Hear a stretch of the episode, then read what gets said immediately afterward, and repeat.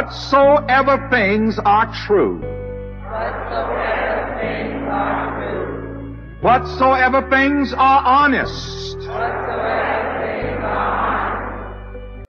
Whatsoever things are just. Whatsoever things are just. Whatsoever things are pure.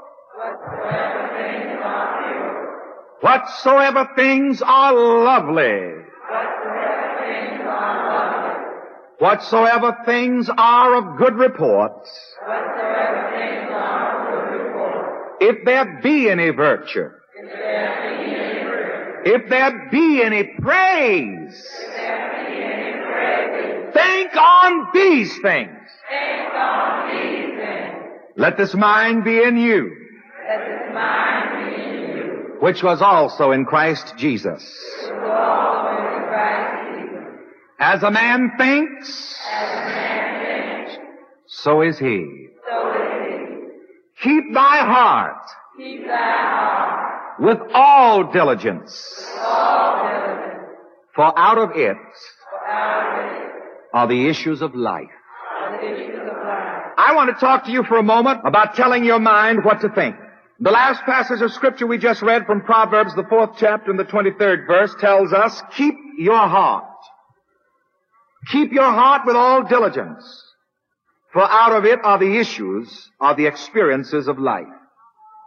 When you come across the word heart in the scriptures used in this sense, heart means the subconscious mind that we've been talking a lot about. Keep your subconscious mind. Be careful to keep feeding it the things that you would like to see in your life. But be careful not to feed your subconscious mind the things that you don't want to see in your life. Don't feed your subconscious mind ideas about sickness, ideas about poverty, ideas about lack and limitation. Feed your subconscious mind ideas about health, ideas about abundance, ideas about prosperity, ideas about love and goodness. Because whatever you put into the subconscious mind, that's what you're going to get out. The subconscious mind can also be likened unto a computer. And the computer people have a wonderful slogan that they use in their business. They say, garbage in, garbage out. And many times people wonder and they ask me, Reverend Ike, how is it that these things are happening to me? Why? What have you put into your mental computer? What have you put into your subconscious mind? So I want to instruct you on telling your mind what to think. Now please listen to this. Your individual presence of mind should be operated by you and given strict orders by you. But these orders, as I indicated before, should be given loving, lovingly and joyfully. If you do not tell your mind what to think, the world will keep your mind confused. If you do not have your mind operating under your strict orders of good and of love, the world will just keep your mind upside down and fill your mind with all kinds of ideas. So we all have to learn how to program our own minds. Today, there's so many voices from the world mind telling us what to think. Politicians try to program us and tell us what to think. On the other hand, there are preachers telling us what to think. Doctrines and dogmas. But each person should know that I am the master of my fate. And I am the captain of my soul.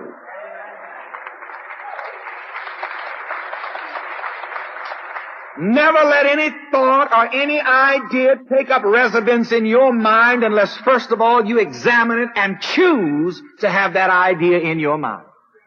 This is what Joshua meant when he said to the children of Israel, choose you this day whom you shall serve.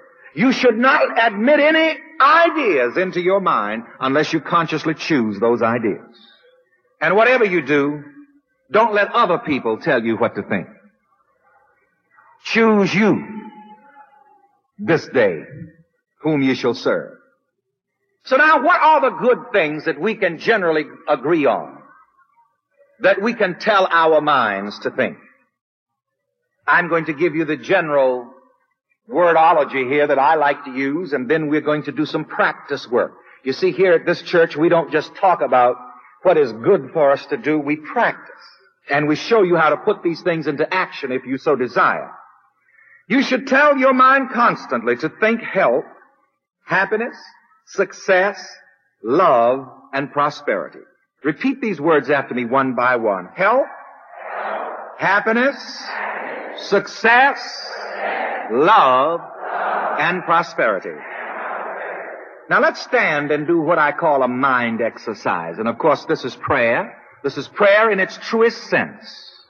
And remember now, we're not trying to get God up in the sky or God way off somewhere to do anything. We're simply getting it together in our own minds, in our own psychology. And I want to say this, it may shock some of you. You are the only person that you need to convince. All you need to do to get whatever you want is to convince yourself of it. If you can convince yourself in your own mind of the reality of you having a million dollars, a million dollars would come to you. So please remember when you're praying, who are you trying to convince? Myself. Now you see that makes it simple, doesn't it?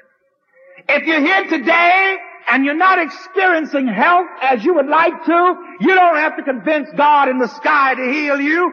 All you have to do is convince yourself in your own mind of the reality of you having health. Some said, there he goes on that mind science again. Yes, here I go on that mind science again. And remember the apostle Paul taught mind science. He said it in another way, but the same thing. He said, be you transformed by the renewing of your mind that you may prove what is that good, perfect, and acceptable will of God. Is that Bible saints? You're praying for some God in the sky somewhere to change you, to change conditions, to change your health, to change your home, to change your husband, to change your children, to change your financial condition. That's not it. Be you transformed by the renewing of your mind. In other words, convince yourself of the reality of a change. And when you convince yourself of a reality of a change, then that change will take place.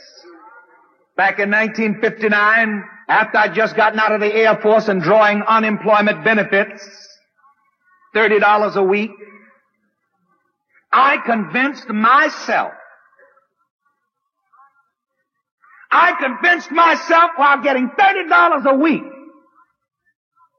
that I could have a ministry a radio ministry, an evangelistic ministry that would spread out through this whole nation and that I could have a network of radio stations all over this country. I convinced myself of that.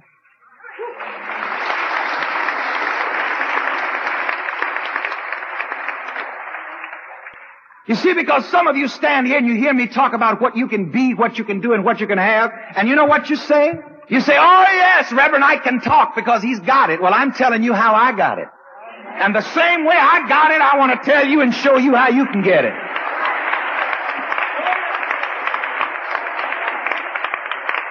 Now, and most of you know you've been on the preachers all your days and they got what they got but never told you how to get it. They told you you'd get your pie in the sky when you die while they were eating theirs, damn it.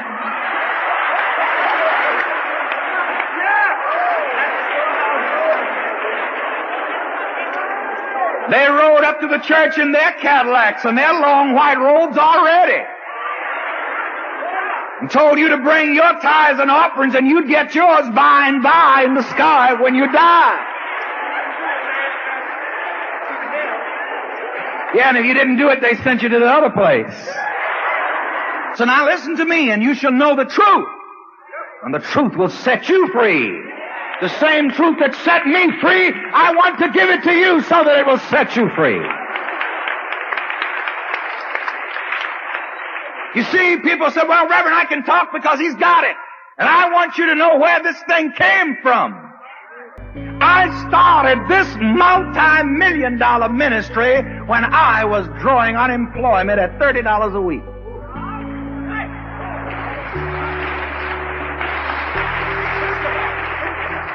That's where and that's when I started all of this. How did I start it? I convinced myself